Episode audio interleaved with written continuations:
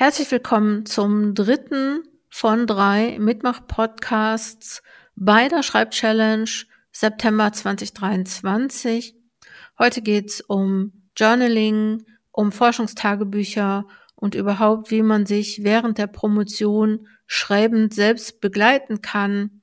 Und ähm, David, Marcel, Regina und Rahel erzählen, wie sie das machen, mit welchen Mitteln sie sozusagen ein Forschungsmonitoring machen oder aber auch sich während ihrer Forschung schreibend begleiten.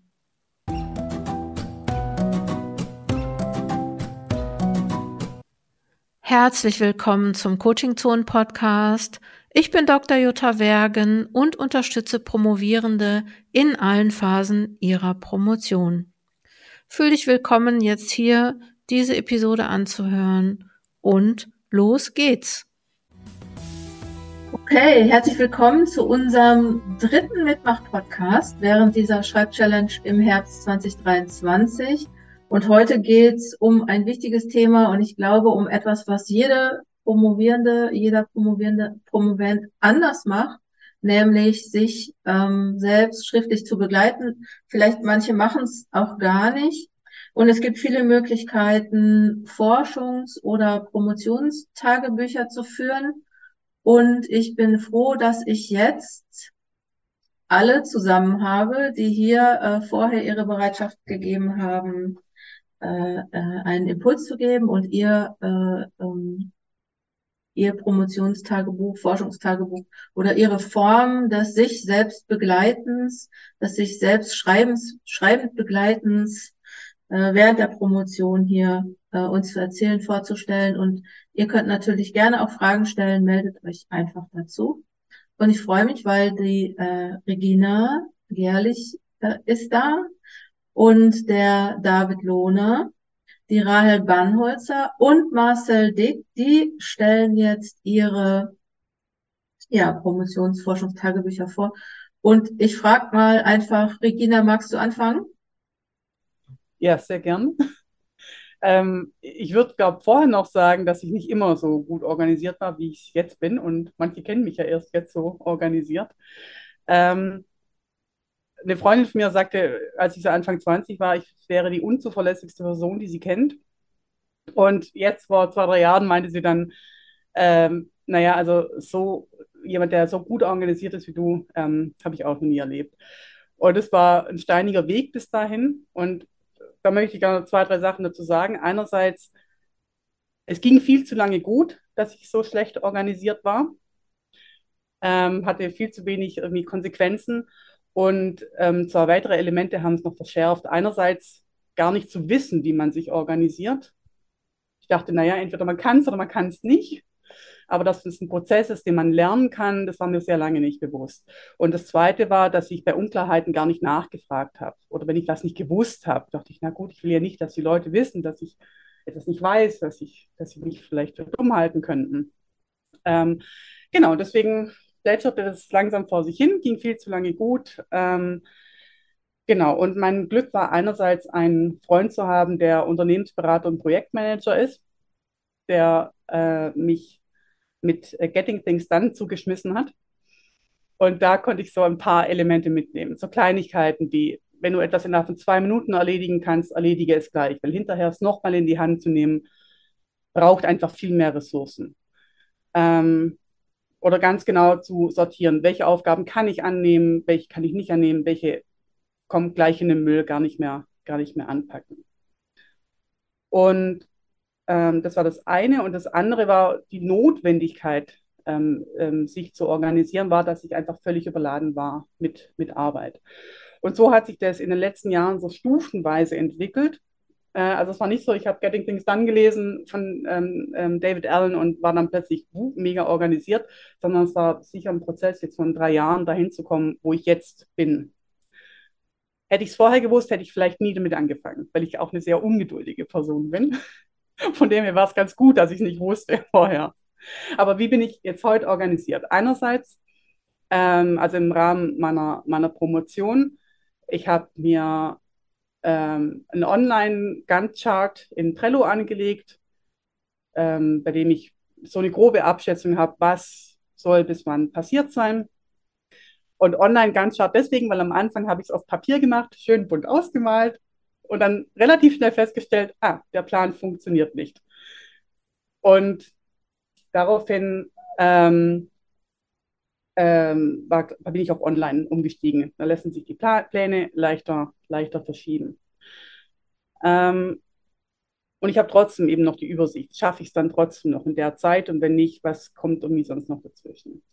Ein zweites Tool, das ich habe, ähm, ist Microsoft OneNote. Da habe ich mir so eine Art Kalender gekauft ähm, von jemandem, der das, also wie als Schulkalender eigentlich organisiert hat für LehrerInnen, um, um den ganzen Prozess zu organisieren. Da sind eigentlich viel zu viele Gimmicks drin, die ich gar nicht brauche und also die nutze ich dann auch nicht. Aber was extrem hilfreich ist, ist auf der einen Seite so ein Frontkalender, mit dem ich immer dokumentiere, was ich wann gemacht habe. Also ob ich an der Disk geschrieben habe, ob ich Texte gelesen habe, ähm, ob ich an Coaching-Zonen teilgenommen habe, welche Gedanken ich dazu hatte und kann dann von dieser Frontansicht in, äh, in die Kladdenansicht wechseln und kann da detailliertere Sachen aufschreiben. Das hilft dann eben auch, wenn ich Dinge schon mal reflektiert habe und überlegen, warum möchte ich bestimmte Sachen einschließen oder ausschließen in meiner Promotion, ähm, kann ich dann einfach den Suchbegriff eingeben. Da ist dann eher die Herausforderung, benutze ich die Begriffe konsistent. Aber das macht es nicht gut und leicht durchsuchbar. Und eine letzte Sache, die für mich extrem wichtig ist, ähm, ein regelmäßiges Stand-up mit meiner Promotionsbetreuung, das ich protokolliere. Ich habe am Anfang gesagt, ich bin nicht gut darin nachzufragen, wenn mir was unklar ist, oder war ich auf jeden Fall nicht. Und deswegen habe ich von meiner Promotionsbetreuung eingefordert, dass wir uns alle zwei Monate treffen, ähm, unabhängig davon, wie weit ich gekommen bin. Und ich bereite ein Dokument vor, das schicke ich dann so ein, zwei Wochen im Voraus zu, bei dem drin steht, ähm, was habe ich bisher gemacht, ähm, wozu brauche ich Feedback, was ist nur Informationsweitergabe und wo struggle ich vielleicht gerade auch. Das schicke ich meiner Promotionsbetreuung zu. Wir sind beide dann gut vorbereitet auf dieses Meeting. Das geht dann sehr effizient auch durch. Und ich kann dann nebenher, mache ich dann ist ein Word-Dokument im Überarbeitungsmodus, protokolliere ich die Antworten. Und dann schicke ich ihr dann auch ähm, dieses Protokoll zu. Und dann wissen wir beide, was ist passiert in der Zeit. Und das ist der, so mein, mein Gesamtprozess eigentlich im Wesentlichen. Ja, cool. Das ähm, ist schon äh, sehr, äh, sehr perfekt, finde ich. Klasse. Da geht es dir bestimmt gut mit. Ja, auf jeden Fall. Ja. Also es beruhigt extrem. Mhm, mhm. Diese Unruhe, die ich früher hatte, so nicht zu wissen, welche, an welchen Faden muss ich jetzt ja. ziehen, was ja. fällt dann auseinander, ja. die Unruhe ist jetzt weg. Super. Oder weniger geworden, auf jeden Fall. David, wie machst du das? Also ich habe äh, inzwischen ein, ein sehr, ja, beinahe schon elaboriertes und komplexes System, um meine ganzen digitalen Notizen zusammenzuhalten. Und das hat aber eine etwas umfassendere Geschichte, als dass das nur auf die Promotion zurückgeht. Und zwar habe ich ähm, zu Beginn meiner Arbeit an der Hochschule im E-Learning-Service gearbeitet. Und da waren wahnsinnig viele Projekte unterwegs und äh, viele Dinge gleichzeitig am Laufen. Und äh, als ich dann angefangen habe zu promovieren, kamen Gremienarbeiten dazu, ne, also Promotions, äh, nicht, nicht Promotionsausschuss, sondern ähm, Promotionsvertretung an der Fakultät und Fakultätsrat. Und es wurden immer mehr Beispiel, äh, Baustellen, die gleichzeitig beackert werden mussten. Und ich hatte irgendwie schon immer oder äh, die Idee, dass ich gerne sowas wie ein eigenes Wikipedia für mein Gedächtnis hätte. Also ein externalisiertes Gedächtnis, ähm, was durchsuchbar ist, wo ich alles dokumentieren und festhalten kann, eben weil ganz viele Gespräche, Notizen, äh, Gesprächsnotizen dann äh, und Meetings und sowas, wo Dinge beschlossen werden, die im Laufe eines Projekts äh, berücksichtigt werden sollten. Das wollte ich immer parat haben. Und deshalb war von Anfang an gesetzt, äh, es muss irgendwie digital sein, dass ich immer alles dabei haben kann, egal ob auf dem Smartphone oder auf dem Rechner. Ähm, und es muss durchsuchbar sein, dass ich wirklich mit einer Volltextsuche oder mit Schlagworten oder sowas die Infos schnell finde, die ich irgendwann mal festgehalten habe. Und ähm, dann habe ich das eine Zeit lang probiert mit verschiedenen Programmen und Apps und sowas ähm, habe mich dann immer tiefer in dieses Personal Knowledge Management oder kurz PKM ja, Gedöns reingewagt und ähm, bin dann so nach und nach bei einer, wie ich jetzt finde, für mich idealen Software gelandet. Die heißt Obsidian. Die wird zurzeit im Wissenschaftsbetrieb so ein bisschen hin und her gereicht, ähm, weil sie auf zwei relativ simplen ähm, Prinzipien aufbaut. Das erste ist, es sind reine Markdown-Dateien, also im Grunde reine Textdateien, die ähm, nur ein paar Kilobyte pro Stück wiegen und die ich mit jedem x-beliebigen Texteditor bearbeiten kann. Das heißt, die sind super schnell synchronisiert, weil sie sehr, sehr klein sind ähm, und sollte es irgendwann diese Software auch nicht mehr geben, kann ich sie mit einem anderen Programm weiter bearbeiten. Das ist das eine Prinzip. Das zweite Prinzip sind die sogenannten bidirektionalen Links oder auch Wiki-Links. Das, das, kennt man dann vielleicht eher tatsächlich aus der Wikipedia. Ähm, ich kann da drin jeden Begriff in zweieckige Klammern schreiben und kann so einen Link zu der Notiz erstellen, die den Titel hat, der eben in diesen eckigen Klammern steht. Das heißt, ich kann mir tatsächlich sowas wie eine Wikipedia aufbauen in diesen Notizen. Ähm, und genau das äh, mache ich jetzt. Und der, der Dreh- und Angelpunkt meines Systems sind aber tatsächlich sowas wie Tagesnotizen. Also es gibt dann für Obsidian ganz viele Plugins und eines der Plugins ist im Grunde ein Kalender, ähm, der mir jeden Tag eine neue Notiz erstellt mit dem Dateinamen, keine Ahnung, ja, also für heute wäre es 2023-09 für September, 15 für den 15. Ähm, und die wird automatisch in den entsprechenden Ordner einsortiert und man kann die auch noch mit einem Template äh, definieren, sodass, wenn die Notiz erstellt wird, also wenn das Programm mir diese neue Datei anlegt, ähm, dass da schon Dinge drinstehen. Und ich habe mir das äh, so gemacht, dass da so bestimmte Schreibimpulse oder auch Prompts drinstehen, ähm, die mich ein bisschen durch den Tag leiten. Äh, und das fängt an bei so Sachen wie erstmal so, was für ein Tag ist heute, welche Kalenderwoche ist das, dass ich das später wieder gut zuordnen kann. Ähm, und dann habe ich im Moment, und das, das wechselt so alle halbe, dreiviertel Jahr, was ich da reinschreibe als Impulse für mich. Äh, Im Moment steht da drin, von wegen erste Überschrift, Start in den Tag, worauf freue ich mich heute, Doppelpunkt, und dann kann ich es ausfüllen, morgens, gleich als erstes. Ähm, danach ist aber auch dann so, okay, was stellt vielleicht heute eine Herausforderung für mich dar? Und da habe ich jetzt in den letzten Wochen und Monaten festgestellt, dass da häufig ähnliche Themen stehen, ähm, was einfach dabei hilft zu reflektieren, woran sollte ich denn an mir arbeiten, an meiner Arbeitsweise oder an, an was, was sind Dinge, die mich beschäftigen. Ähm, und dann kommt ein langer Abschnitt oder eine Überschrift, die heißt Log- und Notizbuch. Da kann ich im Grunde alles das aufschreiben, was an diesem Tag passiert, weil es eben eine Tagesnotiz ist, äh, aus der ich dann wieder auf andere Notizen verlinken kann. Ähm, und dann habe ich am Ende nochmal ein Kapitel oder eine Überschrift, die heißt Tagesabschluss. Da kann ich dann reinschreiben, was habe ich denn heute erreicht oder wofür bin ich dankbar, was geht mir sonst noch durch den Kopf, was irgendwie noch nirgendwo Platz gefunden hat.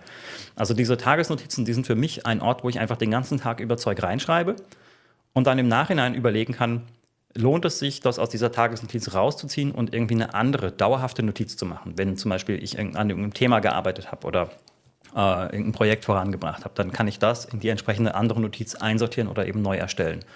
Und äh, das Schöne ist, dass ich, und jetzt kommen wir wieder zurück zu dem Thema Promotion, ähm, dass dieses Programm Schlagworte unterstützt. Das heißt, so ähnlich wie in den sozialen Medien kann ich einfach ein Lattenkreuz, also so ein Hashtag eingeben ähm, und kann dann mit der Suchfunktion jede Notiz finden, in der dieser Hashtag drinsteht. Das heißt, egal an welchem Tag, egal in welcher anderen Notiz ich bin, sobald ich reinschreibe Hashtag meine Dis, dann ist da einfach dieser Tag und über die Suchfunktion finde ich genau das alles wieder. Und dann kann ich wieder mit einem anderen Plugin in Obsidian kann ich mir eine Liste anzeigen lassen mit allen Notizen, die diesen Hashtag enthalten. Und das ist für mich eigentlich ideal, weil, weil so kann ich, brauche ich nicht drüber nachdenken, was ich wo aufschreibe, weil ich sicher sein kann, ich habe Mittel und Werkzeuge, mit denen ich diese Dinge wiederfinden kann. Ähm, und wie gesagt, das System ist sehr komplex. Es ist auch über, keine Ahnung, drei oder vier Jahre inzwischen gewachsen. Äh, das heißt, wenn ich das jetzt von heute, von Grund auf jemandem erläutern müsste, dass er oder sie das nachmachen kann, ist das vielleicht etwas überfordernd. Äh, aber weil ich eben reingewachsen bin und das eben Stück für Stück komplexer wurde, komme ich damit sehr, sehr gut zurecht. Und ich könnte tatsächlich, glaube ich, nicht mehr ohne dieses System arbeiten, weil ich sonst den Überblick komplett verlieren würde. Ich, ich muss mal kurz was fragen. Bei Regina weiß ich jetzt aus zuverlässiger Quelle, dass sie äh, sich in ihrer Promotion relativ am Anfang befindet, auch wenn sie schon länger dran ist und drüber nachgedacht hat und Exposé geschrieben hat und diese Geschichten. Ähm, da würde ich ja sagen, ja, okay, vielleicht lohnt sich am Anfang der Promotion wirklich sowas nachzudenken. Jetzt sind aber viele schon nicht mehr am Anfang der Promotion. Und ähm, also einerseits, was, was du gesagt hast, ne, ich glaube, das ist sehr aufwendig, das ähm, erstmal äh, zu lernen. Wann, also ist es okay, wenn man in der Mitte der Promotion ist und jetzt sagt, ach so, ich mache das jetzt auch mit Obsidian oder würdest du, ähm, wie würdest du das einschätzen? Und zum anderen, ähm, können das, weil du hast gesagt, du hast im E-Learning-Service gearbeitet, können das auch so Leute, die nicht so Techies sind?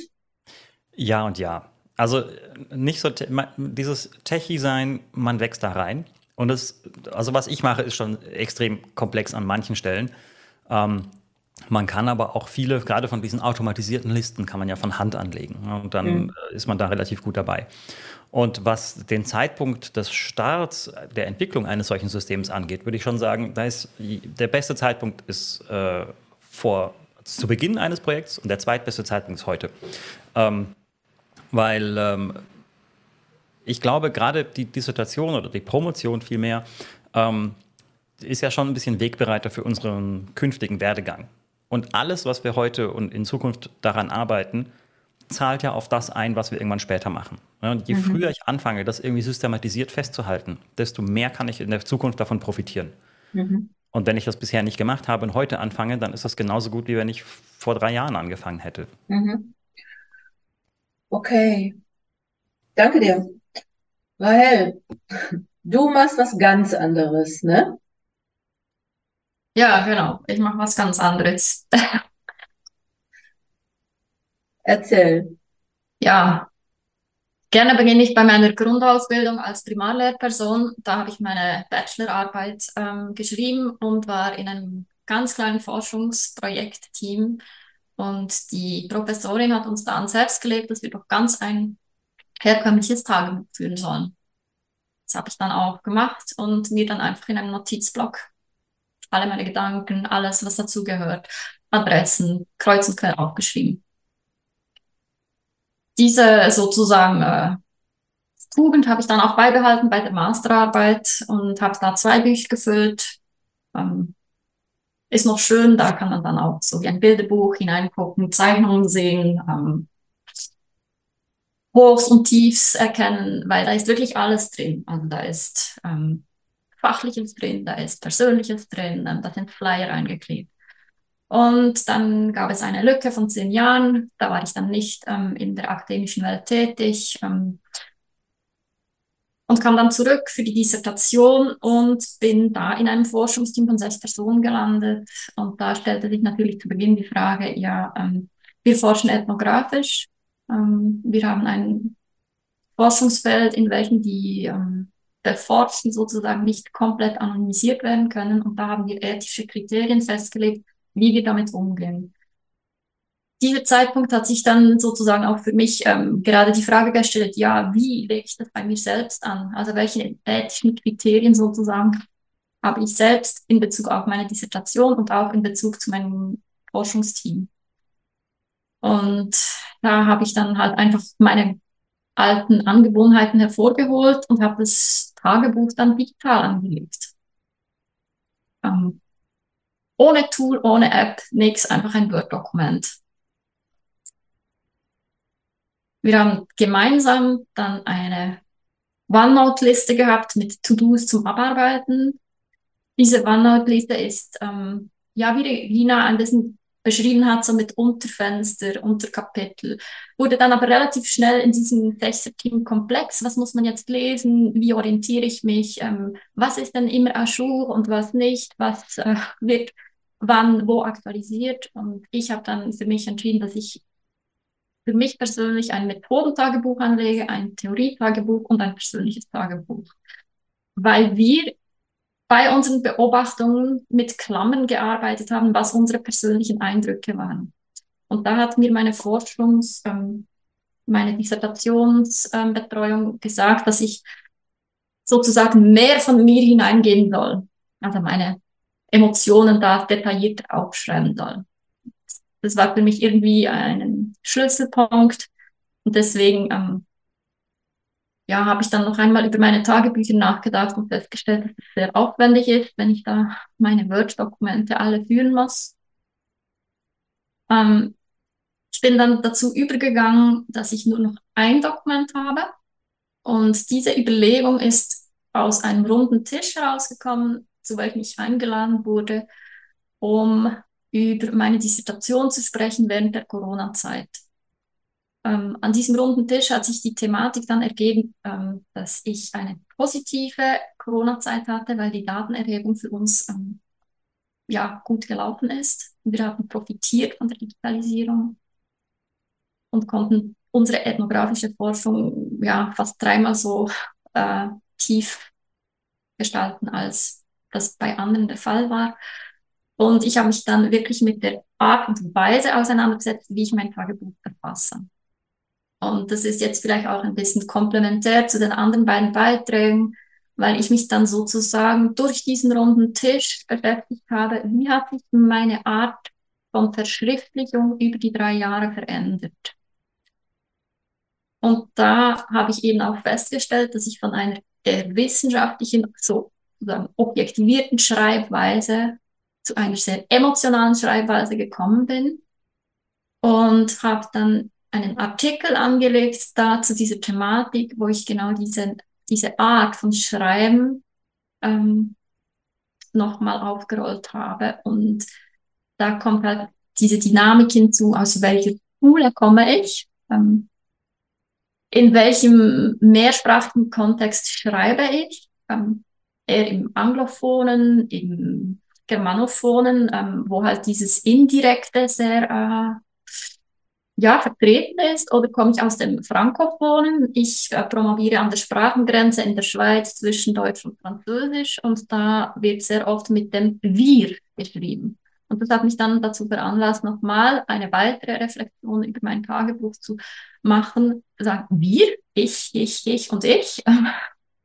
schreibe jetzt da meine OneNote-Listen für das Forschungsteam und ich schreibe mein Tagebuch und bin dann dazu übergegangen und gesagt, okay, jetzt muss ich wirklich alle meine anderen Tagebücher sozusagen beiseite stellen und fokussiere mich ganz nach alter Schule nur noch auf Word. Ich habe das OneNote aufgehört. Ähm, ich arbeite nur mit Schlagworten und Überschriften. Und mit diesen beiden Elementen kann ich sozusagen meine Theorie strukturieren, meine Methoden, Inputs äh, einbringen. Aber ich habe auch die Möglichkeit, einfach mir äh, den Tag von der Seele zu schreiben. Wo war ich glücklich, wo war ich enttäuscht?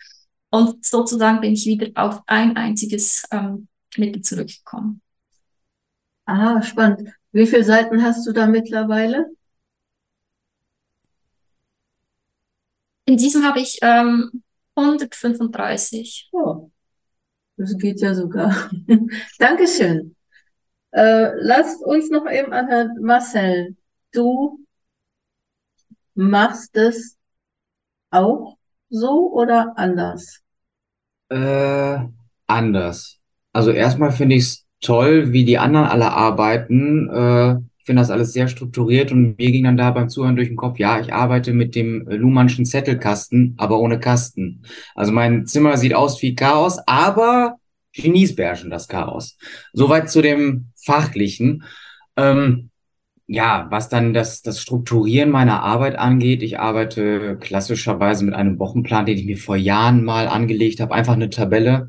Und dann nehme ich mir dann Sonntagabends meist so eine, eine halbe Stunde Zeit, maximal eine Stunde, mach's mir angenehm, höre dann Musik und gehe dann meinen Terminkalender durch, was steht die Woche an, was ist wichtig, was nicht, trag mir das dann ein in diesem Wochenplan und kann da dann ausfindig machen, an welchen Tagen habe ich weniger Zeit für meine Dis, an welchen Tagen habe ich große Zeitfenster und je nachdem, was dann die Tage so mit sich bringen, kann ich dann planen, okay, an dem Tag wollte ich noch zwei Quellen irgendwie überfliegen und einarbeiten, an einem anderen Tag, dann fange ich ein Unterkapitel an, je nachdem, wie viel Umfang und kognitive Ressourcen dann die Tätigkeit braucht, da plane ich mir das dann oder lege ich mir das dann in die Woche rein und dann auch so mit dem, ja, wenn ich es an dem Tag nicht schaffe, ist nicht schlimm, dann am nächsten Tag. Und damit bin ich mittlerweile sehr zufrieden und komme auch gut voran, was das Schreiben und, und Fachliche angeht. Ähm, und daneben, was für mich viel, viel wichtiger und größer ist, führe ich auch ein Promotionstagebuch. Ähm, wie es dazu kam, äh, ja, Pandemie haben wir alle durchgehabt und da hatte ich dann irgendwann einen, einen Punkt, wo ich dann innerlich gekippt bin und dann auch arbeitsunfähig war. Man muss vielleicht noch ergänzen, dass ich äh, Erstakademiker bin und die ganze Zeit dann, oh Gott, ich kann das nicht, ich bin zu blöd, alle anderen sind toll und dieses und jenes. Und wenn man dann kumulativ promoviert, ähm, dann ist es nochmal, was ich dann lernen musste, was anderes, was den Fortschritt angeht. Wir kennen vielleicht alle diese klassischen Fragen und wie lange musst du noch, wie viele Seiten hast du geschrieben und dann insbesondere in dieser äh, intensiven Phase, da war ich noch relativ am Anfang oder mittendrin während der Pandemie, dann jedes Mal sagen zu müssen, äh, ja, das ist bei mir nicht so einfach. Ich mache Artikel und ich bin bei Artikel 2 in der dritten Review-Schleife und bei Artikel 3 im Schreiben. Das kann man nicht so ganz greifen wie, ja, ich bin auf Seite 200. Und da habe ich dann in der Zeit angefangen, ein Tagebuch für mich zu führen, um wieder auf die Beine zu kommen, innerlich sage ich mal. Und dann habe ich dieses Prinzip auf mein Promotionstagebuch angewendet und mir gesagt, okay, da kommt jetzt alles rein, was ich irgendwie im Rahmen der Promotion mache. Und sei es auch noch so klein, wie ich habe mir Studien, die auch gelesen und rezipiert werden, rezept zitiert werden wollen, habe die mir aus dem Uni VPN recherchiert und runtergeladen. Ich habe äh, eine Mail an meinen Betreuer geschrieben. Ich habe eine Artikelhülse angelegt nach APA 12.000 mit allem, was dazugehört. Das dauert nämlich auch manchmal sehr lange. Äh, und habe da dann angefangen, auch diese, diese vielen kleinen Schritte, welche gar nicht zur, ich sag mal, Eisbergspitze gehören, ne, angefangen da reinzuschreiben und habe dann mit der Zeit gemerkt, wie ich mit meiner Dissertation, ich sag mal, immer mehr in, ins Reine kam, weil ich für mich verinnerlicht habe durch dieses Sichtbarmachen, hey, es geht voran. Ich konnte zwar nicht jeden Tag sagen, hey, ich habe fünf Seiten, ich habe zehn Seiten, ich habe dieses und jenes gemacht, aber bin mittlerweile an dem Punkt, ja, die berühmt-berüchtigte Eisbergspitze, die sieht man, aber damit es da so eine Spitze gibt, muss man erstmal einen riesigen Eisberg darunter haben. Mit dem Lesen, mit dem äh, äh, rausschreiben. Manchmal braucht man ja dann äh, für einzelne Sätze dann vielleicht zwei Stunden oder so, weil man an der Formulierung noch feilt, welche Quelle muss da rein, wo steht das nochmal.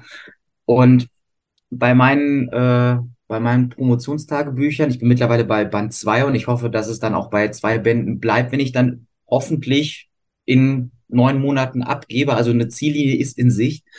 Ähm, dieses Buch hat äh, äh, ein Lesezeichen, so ein Stofflesezeichen eingearbeitet. Man kann auch mit normalen Lesezeichen arbeiten.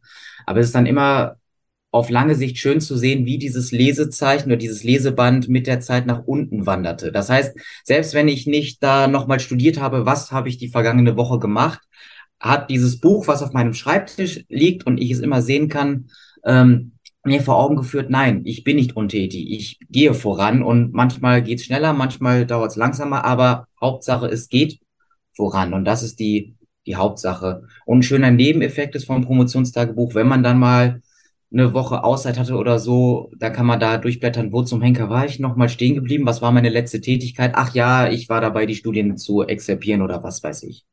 Und ähm, damit kann ich sehr gut arbeiten, und das befülle ich eigentlich. Diese Woche ist ein bisschen schwierig, weil äh, eine Tagung ansteht und deswegen der Stresslevel sehr hoch ist.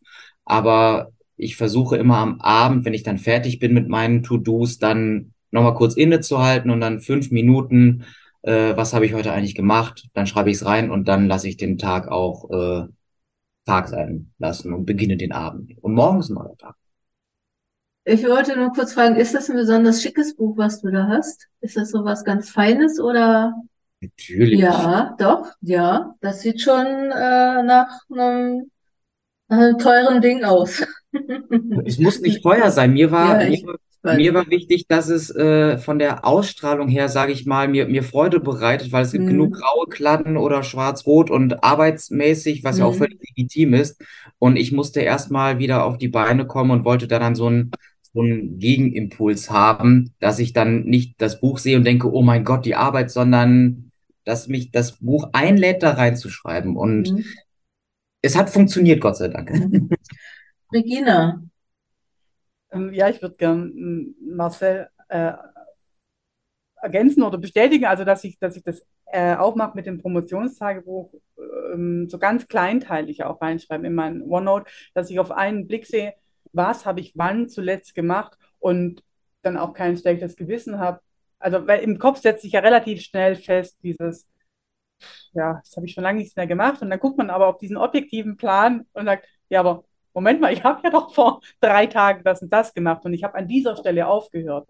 Genau, also auch wenn mh, die Phasen sich verschieben, man hat eine Schreibphase, dann eine Recherchephase und dann schiebt sich wieder die Erhebungsphase dazwischen und ähm, dann ist nicht ganz klar, wenn ich in der Erhebungsphase war, wo habe ich denn jetzt zuletzt geschrieben? Und dann einfach einen Blick in dieses äh, digitale Promotionstagebuch, um zu sehen, ah ja, okay, jetzt hier kann ich weitermachen. Also man fühlt sich nicht verloren.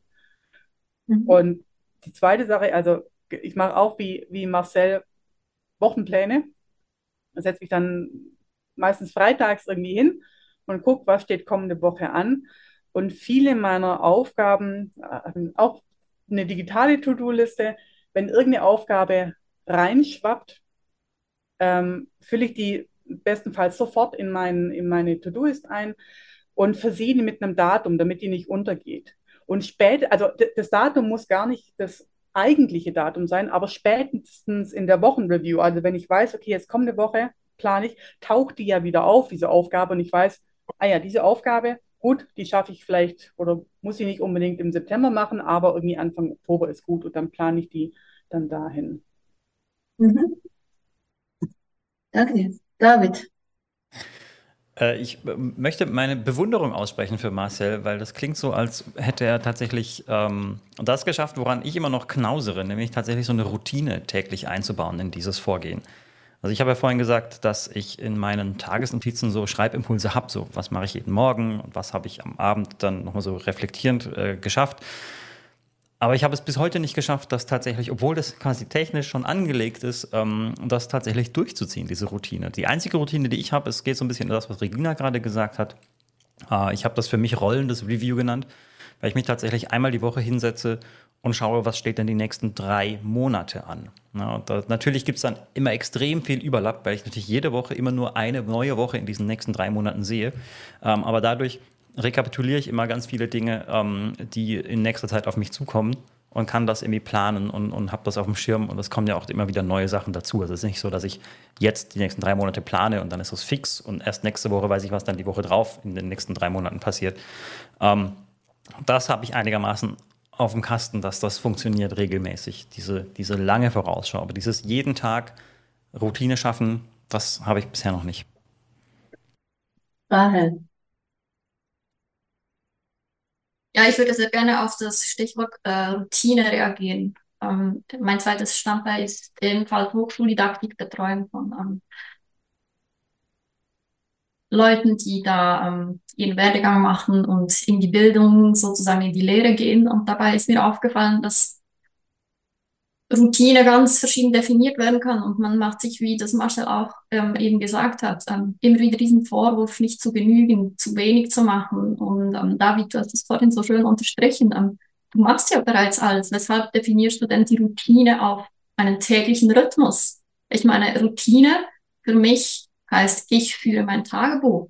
Das muss aber nicht täglich sein. Also die Routine ist, dass ich da zurückkehre es gibt aber Tagungen, Kongresse, da bin ich mal drei Tage nicht in meinem Tagebuch, beziehungsweise ich schreibe meine Tagungsnotizen und das gehört ja eben auch zu einer gewissen Routine. Marcel?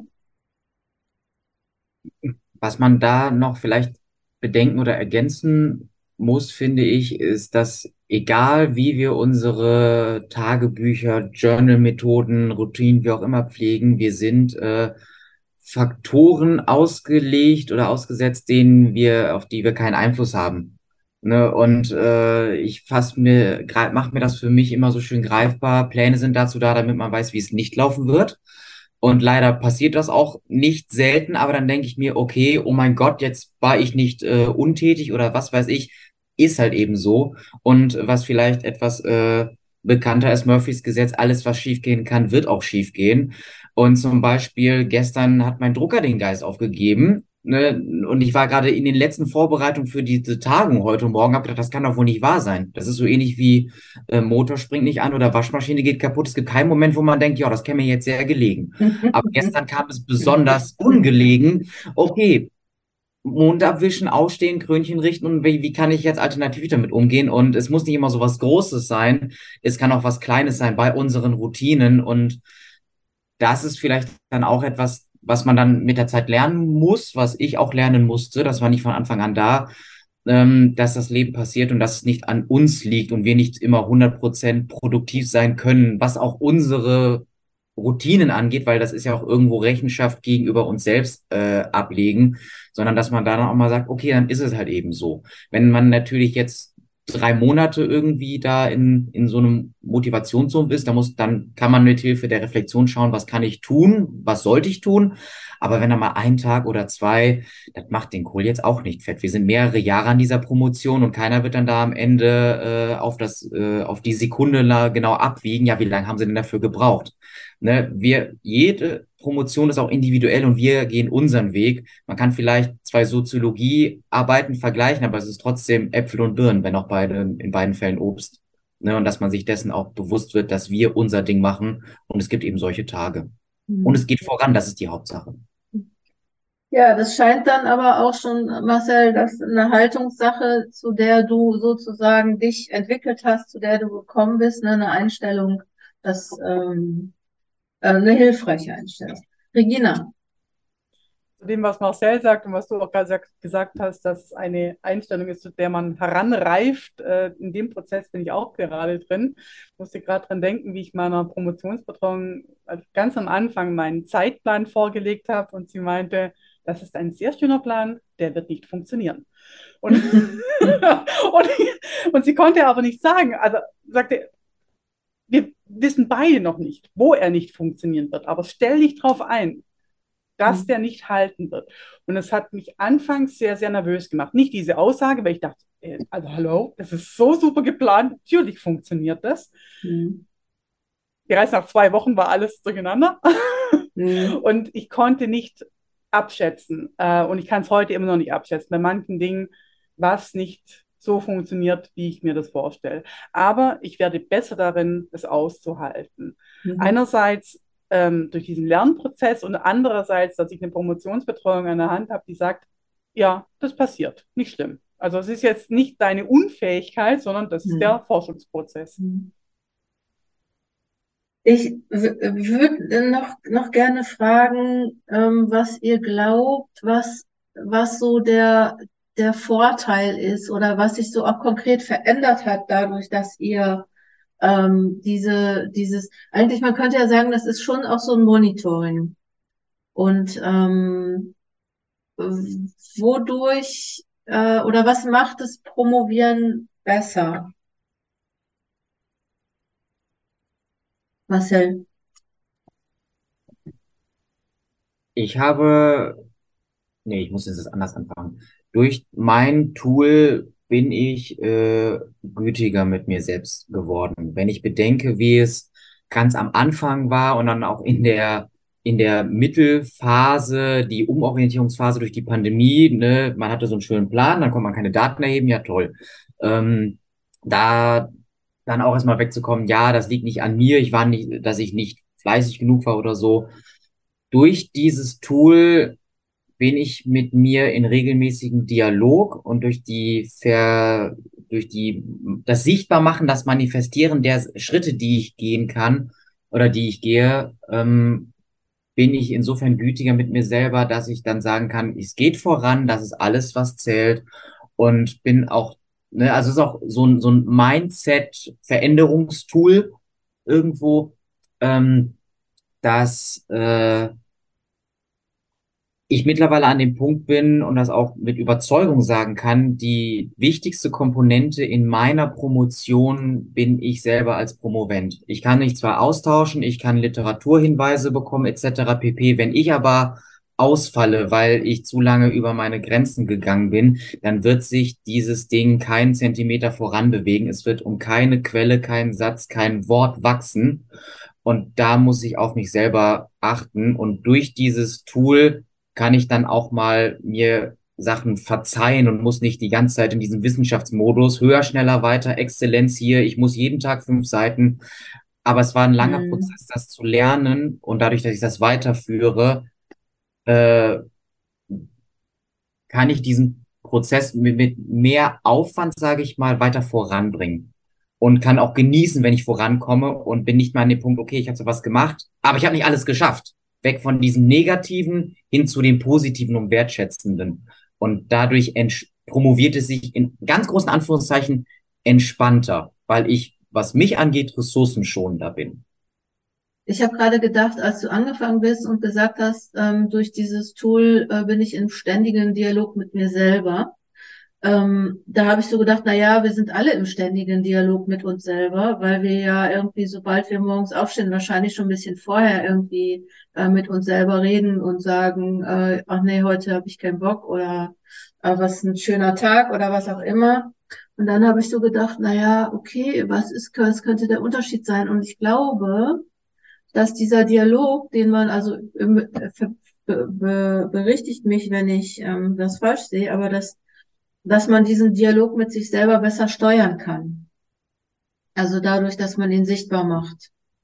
Das würde ich genauso unterschreiben und würde es für mich nochmal so umformulieren. Das Buch lädt mich ein, mit mir ins Gespräch zu gehen und Mhm. nicht morgen routinemäßig, oh mein Gott, was steht heute alles an, alles doof und dieses und jenes, sondern es ist durch dieses Tool für mich ein anderer Rahmen und Kontext gegeben. Und wenn es dann am Abend die fünf oder zehn Minuten Ausklang sind, so wie bei den Schreib-Sessions, der, der eine Song, der immer kommt, wenn dann aufgehört wird, Mhm. Ne, da lädt dann dieses Buch für mich ein, so, jetzt nimm dir kurz die Zeit, was hast du geschafft? Es war ein erfolgreicher Tag und morgen ist ein neuer Tag. Punkt. Mhm. Ohne dass ich mit so einem Schädel ins Bett gehe. Ich habe zwar was gemacht, aber das fehlt noch und dann muss ich Mhm. morgen das machen. Es ist strukturierter und man kann es besser steuern dadurch. Mhm. Was glaubt ihr? Ich frage jetzt mal alle, ähm, wie, äh, wie, wie lang dauert? Also ja, jetzt traue ich mich die Frage nicht zu stellen, weil, weil das ist jetzt die Frage nach Routinen, weil ich denke mal ja, ja, okay, ich denke morgens nicht drüber nach, ob ich mir die Zähne putzen soll oder nicht. Ich denke schon manchmal, oh Gott, jetzt auch noch Zähne putzen. Da habe ich jetzt keine Lust zu, aber ähm, was glaubt ihr, wie lange die Routinen dauern? Und ich äh, nehme aber vorher noch mal kurz Sibylle dran. Ähm, geht vielleicht auch so ein bisschen zu, zu dem Thema. Ich habe einfach generell Probleme, Routinen einzubauen oder zu verfolgen. Und ich wollte als Kind schon immer ein Tagebuch schreiben. Als Jugendliche habe ich es nochmal probiert. Ich weiß nicht, wie oft ich in meinem Leben schon angefangen habe, Tagebücher zu schreiben. Und auch inspiriert jetzt hier durch den Austausch immer wieder in Fokus Promotion habe ich auch schon angefangen, ein Promotionstagebuch zu schreiben. Ich schaff's einfach nicht. Jetzt bin ich aber bestärkt durch diesen Austausch hier jetzt gerade, dass ich so überlegt habe, na ja, an welchen Stellen habe ich denn sowas eigentlich? Und im Prinzip in der Motivationsgruppe ähm, schreiben wir, habe ich angeregt, dass wir immer ein Protokoll schreiben. Das findet ja einmal die Woche statt. Ähm, und ich mache, es ist jetzt leider öfters ausgefallen und ich habe es dann einfach so gemacht, dass ich trotzdem mein, das Protokoll geschrieben habe und das als Selbstreflexion dann benutzt habe. Und dann ist noch, ähm, ja, dann habe ich eingeführt, jetzt ähm, einen Wochenplan zu machen. Das schaffe ich immerhin jetzt auch schon seit äh, zwei Monaten, wo ich super stolz bin. Und äh, das ist zwar jetzt weniger Reflexion, aber zumindest zur Strukturierung taugt es ganz gut. Und, und Reflexion, ähm, ja, es ist zwar nicht jeden Tag, das wäre schön, wenn ich es noch selber einführe, aber diese Schreibimpulse, das ist ja oft auch mit Flow schreiben und das ist ja immer irgendwas, wo ich auch total viel reflektiere über mich oder über meine Promotion, also das, was du anbietest, jetzt zum Beispiel bei der Schreibchallenge Challenge oder auch bei den Schreibtagen in Fokus Promotion, da ist ja schon einiges jetzt zusammengekommen. Und wenn ich mir das jetzt mal so alles abhefte, es ist halt irgendwo jetzt gerade, dann ist es ja auch schon so wie ein kleines Tagebuch und vielleicht sollte ich da etwas gnädiger mit mir sein. Also ich würde mich halt total freuen, wenn ich es schaffen würde, diese Routine einzuführen, dass ich tatsächlich jeden Tag oder wenigstens zweimal die Woche so, ein, so ein, eine Schreibübung mache. Also ich habe ja da schon einige Ideen jetzt bekommen durch Fokus Promotion. ich weiß nicht, vielleicht, ich brauche da, glaube ich, immer ein bisschen einen Impuls dazu. Mal, ähm, heute ist ein guter Tag. Das auf jeden Fall mal nach. Rahel, ich habe genau, als du äh, angefangen hast zu reden, da habe ich gedacht, da könnte Rahel doch was zu sagen. Ich möchte die Frage beantworten, die du vorhin noch in den Raum gestellt hast. Für was ähm, dient das mir eigentlich? Und ich fand den Einstieg von ähm, David sehr passend, weil ich habe den Gedanken noch nie gehabt, dass das mein kleines Wikipedia sein kann. Mhm. Ähm, weshalb mache ich das und weshalb ist es mir nützlich? Ja, selbstverständlich. Ähm, ich habe ja dann einen ganzen Artikel darüber geschrieben, wie das meine Haltung verändern kann. Ähm, es hilft mir aber ganz schlicht und einfach, einfach mein Leben zu leben meine drei Anstellungen unter einen Hut zu kriegen, ähm, meine Engagement ähm, im Mittelbau irgendwie da noch einfließen zu lassen, was darf ich nicht vergessen. Es ist einfach ein Überlebensmittel, das mir hilft, meinen Alltag zu bestreiten. Mhm. Ganz einfach. Und jetzt nochmal so, äh, jetzt nochmal der Link zu Sibylles Frage, Kommentar. Äh, okay, du, du, ne, du hast gesagt, bei der Bachelorarbeit bist du schon damit angefangen. Bist du so, würdest du sagen, du bist so ein Typ, der so gerne schreibt oder muss man dafür gerne schreiben können oder wie hast du das geschafft, weiterzuführen? Also das kam aus dir raus wahrscheinlich. Nee, ich bin absolut nicht der Typ, der schreibt. Ich oh. habe nie ein persönliches Tagebuch geschrieben, nie. Ähm, ich möchte da einfach genau dasselbe sagen, wie ich vorhin ähm, David als Frage gestellt habe. Weshalb definierst du die Routine, beziehungsweise weshalb legst du dir diesen Druck auf, ein Tagebuch zu führen, beziehungsweise einen Wochenplan zu machen? Ähm,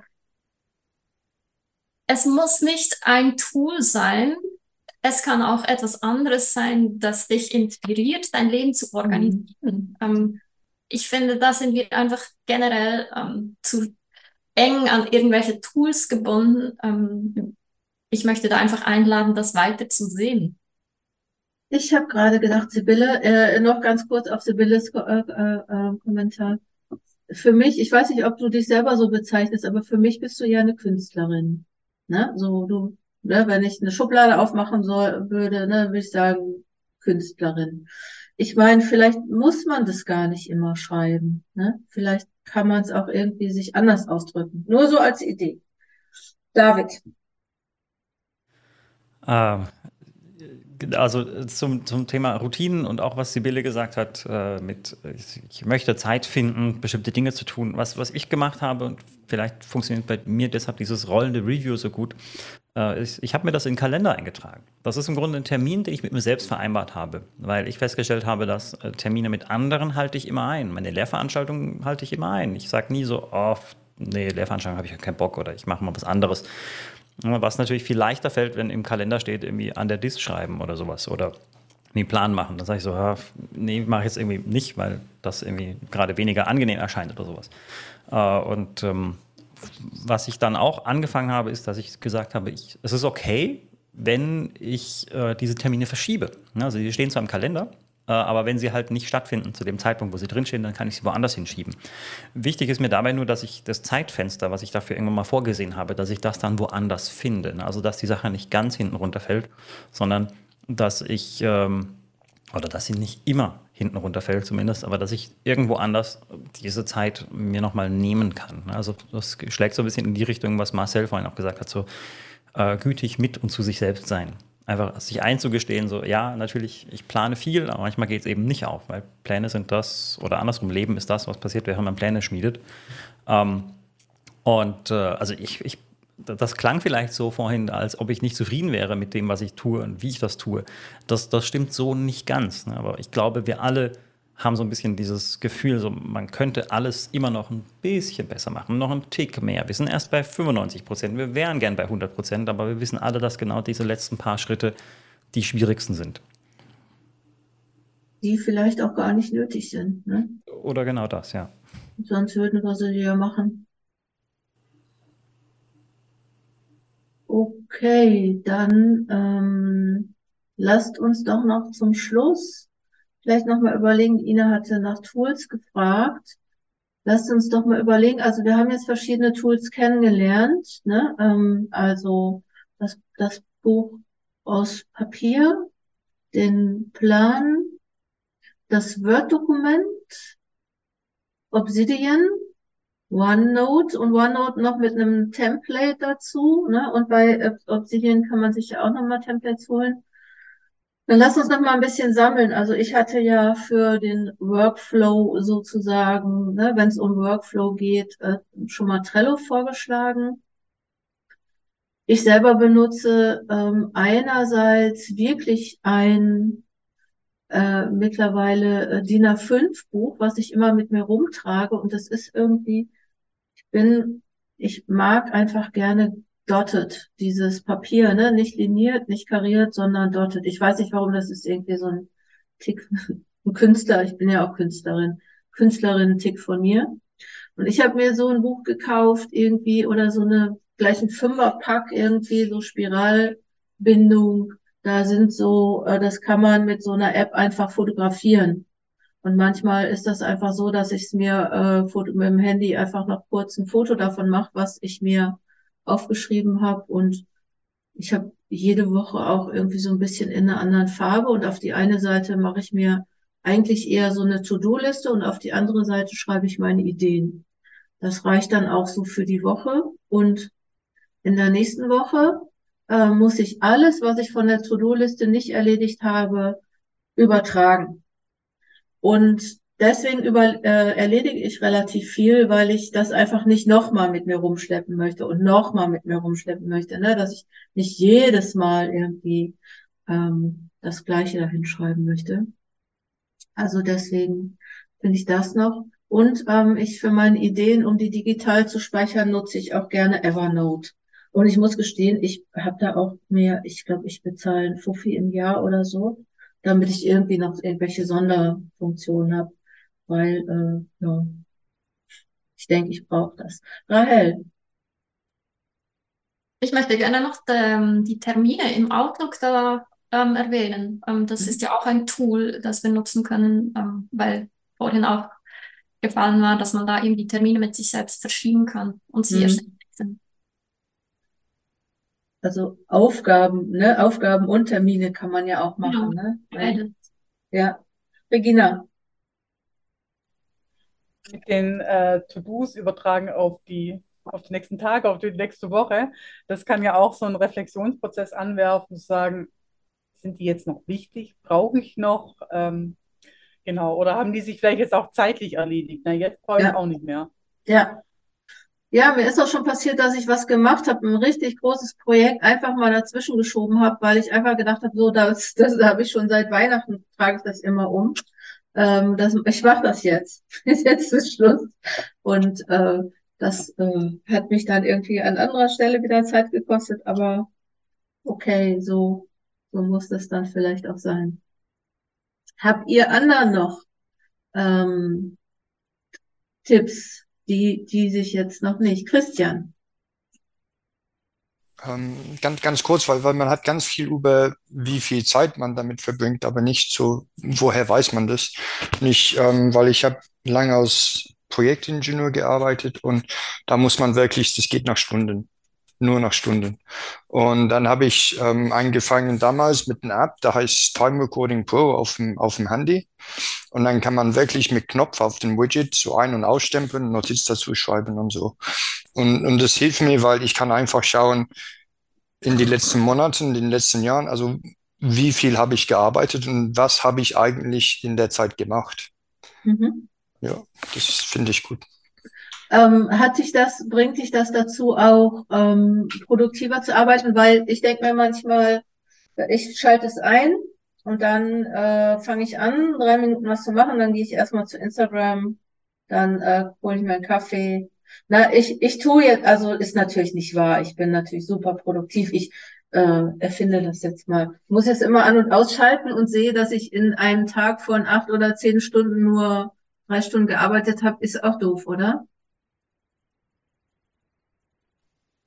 Ja, sag, sag ruhig. Ja, ähm, ja, ja, natürlich finde ich auch, aber, aber halt natürlich, ähm, dann ist es man bewusst. Man kann sagen, ah, okay, ich, ich habe irgendwie den halben Jahr doch nicht so viel, nur die Hälfte geschafft, was ich Mhm. wollte. Und man schaut, man hat doch irgendwie 60 Stunden pro Woche draufgeschrieben. Mhm. Und, und dann, dann weiß man mindestens, dass man sich was ändern musste. Sonst weiß man nur, dass man arbeitet ganz viel und da kommt irgendwie weniger raus. Keine Ahnung wieso. ja.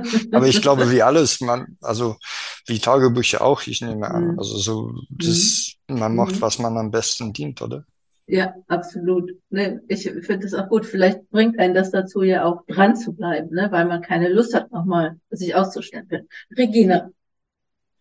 Ich benutze auch seit, ich weiß nicht, vier Jahren jetzt so ein Tracking-Tool und tracke wirklich alles, alles, alles, ähm, um herauszufinden, wie lange brauche ich denn für eine Arbeit, weil ich da ganz schlecht darin war, einzuschätzen. Und das führt andererseits auch dazu, dass ich manchmal an Aufgaben dran sitze, auf meinen Tracker gucke und denke, ehrlich, da bin ich jetzt schon zwei Stunden dran, für welchen Output und lohnt sich das überhaupt? Und dann die Sachen einfach einzustampfen und sagen, ja, dann halt nicht oder deutlich abzukürzen. Ne? Also ähm, Marcel hat es vorher auch geschrieben, so nach dem Pareto-Prinzip. Also vielleicht reicht es dann auch nur 80 Prozent der Arbeit zu erledigen. Mhm. David. Ja, also ich hatte auch eine Zeit lang ähm, so eine Time-Tracking-App mir installiert. Ich bin aber davon wieder weg, weil ich gesagt, also gemerkt habe, dass das gar nicht das Problem ist, sondern ich habe mich dann äh, dabei ertappt, wie ich sehr häufig die Aufgaben gewechselt habe. Und ich glaube, das ist das viel größere Problem, ähm, dass man fokussiert an, an einer Aufgabe bleibt, bis sie das entsprechende Stück vorangeschritten ist oder sogar abgeschlossen wurde.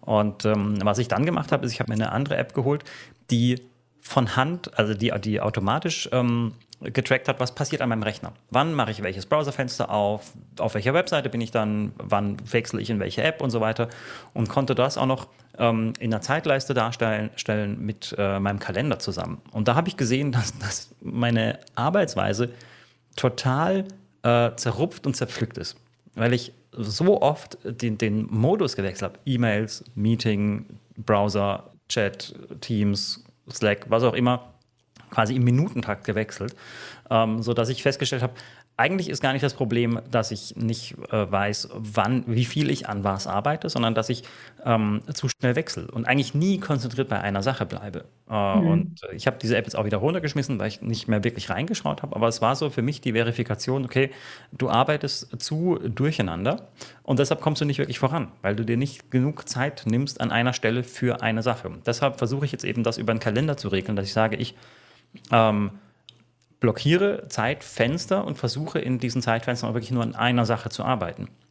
Ähm, und das, das hilft tatsächlich. Also wenn man sich das Handy weglegt äh, und äh, im Chat ist ja auch schon der Hinweis gekommen, ähm, dass man da tatsächlich mit, mit Fokusmodi oder äh, Digital Wellbeing heißt es, glaube ich, bei den Android-Geräten, äh, dass man da gezielt sagen kann, entweder zu einer bestimmten Zeit oder wenn ich es aktiviere oder auch, was ich gemacht habe, wenn ich an einem bestimmten Ort bin, lasst zum Beispiel keine Benachrichtigungen mehr von den und den Apps durch und sowas. Also, dass man sich da auch technisch ein bisschen unter die Arme greifen Mhm. lässt. Das ist natürlich einmal Aufwand, wenn man das einrichten muss, aber ich glaube, es lohnt sich auf jeden Fall. Mhm. Ähm, und äh, weil man dadurch äh, quasi diesen Fokus zurückgewinnt, dass man sagt, okay, ich konzentriere mich auf eine Sache und lasse mich nicht von anderen Dingen ablenken. Mhm.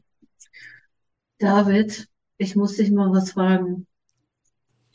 Ja. Du machst, du machst aber schon ganz schön viel Aufwand, um nicht an der Promotion zu arbeiten, oder? Äh, Ja, auch. Ähm, aber nicht nur. Ich, ich weiß, du, du, du bist ja auch gut. Aber ja, ich meine, du bist äh, schon auch ein Techie, ne? Kann man ja jetzt auch, Mhm, ne? So, das heißt, das ist ja auch dein Job teilweise, ne? So, die, die, das alles zu wissen und zu können. Also Okay. vielleicht da als Gegenpol äh, und Nicht-Techie ähm, noch einwenden, dass Mhm. es ja auch ganz einfache Möglichkeiten gibt, ähm, all diese Apps zu umgehen, weil das ist ja für mich irgendwo in einem gewissen Sinne auch Prokrastination, indem ich mein Smartphone nehme und einfach ähm, auf Konzentrationsmodus schalte, ähm, nicht stören ähm, oder Flugmodus. Ich meine, das sind drei ähm, Möglichkeiten, die ich jederzeit zur Verfügung habe. Ähm, und wie ähm, David gesagt hat, ja, die kann man sich ganz schnell mal programmieren, weil, was kommt durch und was nicht. Und ich meine, da muss ich keine einzige App bei mir haben und mhm. meine Arbeit kontrollieren. Mhm. Also, ich fasse mal zusammen. Ich beantworte noch eben kurz die Frage von äh, Annette. Ähm, ich habe ehrlich gesagt, ich habe das Oxford Dotted äh, Heft und da ist, da sind auf den Blättern schon gleich die, so vier Punkte drauf und die muss ich irgendwie in dieser dazugehörigen Oxford App, ähm, die müssen da sein und dann kann ich da ein Foto machen. Ich weiß aber jetzt nicht genau, wie das alles heißt. Habe ich auch mal äh, aus einer äh, ich mache das manchmal, wenn ich irgendwie unterwegs bin, dann kann ich dann auf dem Handy gucken, dann muss ich das, dieses Heftchen nicht immer rausholen. Okay. Zusammenfassend. Sich selber zu monitoren ist gut, weil man dann in einen Dialog mit sich selber kommt, der irgendwie geordnet ist. Ähm, dann, also ihr könnt mich gerne ergänzen, ich sage mal, was ich mitgenommen habe. Ähm, dann ist es total praktisch einerseits, das digital zu machen, weil äh, jetzt so wie David es macht, äh, weil es da auch eine Such Suchfunktion gibt und man sich jederzeit auch noch mal auslesen lassen kann, äh, was man gerade braucht und was man gerade sucht. Ähm, trotzdem ist die Reflexion des Prozesses oder der Inhalte ähm, wichtig und bringt einen voran. Was? Manchmal nicht nur so, so Funktion, sondern Suchtfunktion. Okay, alles klar, ja, ich verstehe. Da arbeiten wir ja dran. Äh, Gibt es noch was anderes, was ihr mitgenommen habt? Dann ähm, sagt es entweder eben kurz oder haut es in den Chat, bevor wir hier zumachen. Ich glaube, dass es ein Prozess ist, dass es nicht von heute auf morgen passiert. Das ist immer ganz wichtig, da geduldig mhm. mit sich selbst zu sein. Ja, das ist schön, genau. Geduldig mit sich selbst zu sein im Prozess und vielleicht auch dran zu bleiben. Oder, ah, vielleicht noch, sich das so spannend und interessant zu gestalten, dass man auch Bock hat, das zu machen, dass das richtig Spaß macht. Dass man Sachen ausschneiden kann, so bunte Stifte nutzen kann und so. Marcel. Darüber hinaus gibt's auch nicht den richtigen Weg. Wir haben jetzt viele verschiedene Varianten aufgezeigt, die verschiedene Schwerpunkte setzen. Mein Tagebuch würde ich eher zur Selbstpflege verorten, wohingegen andere Tools der dem, dem fachlichen Voranbringen und Organisieren äh, eher zugeordnet werden können. Also da muss jeder und jede für sich selber gucken, womit man am ehesten kann, womit man am firmsten ist. Und wichtig ist, es gibt kein Falsch dabei. Wenn man sich wohlfühlt damit, dann ist es erlaubt. Mhm. Und äh, Jasmin hat es noch ergänzt, auch spannend, passend auf die persönlichen Vorlieben und Möglichkeiten. Genau. David. Genau, gerade zu den persönlichen Vorlieben und sowas würde ich auch echt nochmal überlegen, muss es ein Single-Purpose irgendwas sein oder ist es das Multipurpose-Ding? Also ist es eine Armbanduhr mit zwei Zeigern oder ist es eine Smartwatch, die auch noch alles andere trackt und mich weckt? Mhm. Mhm. Genau, und ist es vielleicht auch noch, ist es machbar, ne, über einen längeren Zeitraum. Also, ne, äh, nicht nur Vorlieben, sondern brauche ich was, wo ich das äh, äh, immer mitnehmen kann. Und vielleicht glaube ich auch, dass man sich dann möglicherweise auch ein eigenes System überlegt, wo was passiert. Ne? Das ähm, habt ihr ja alle äh, auch, ne? dass ihr mehrere Tools jetzt nutzt, die ähm, euch da begleiten. Ja, dann sehe ich jetzt keine Meldung mehr. Ich bedanke mich sehr für die äh, Impulse, die ihr gegeben habt und auch, dass ihr eure persönlichen ähm, ja, Monitoring, Forschungstagebuch, äh, Begleit, ähm, ja, Begleitung im Promotionsprozess geteilt habt. Ich freue mich, dass ihr da wart, dass ihr alle auch zugehört habt und ähm, über die Beteiligung und beende jetzt die Aufnahme und sage noch eben kurz das Outro. Vielen Dank. Äh, kommt gut voran. Eure Coaching Zone Community, die Schreibchallenge und eure Jutta Wergen.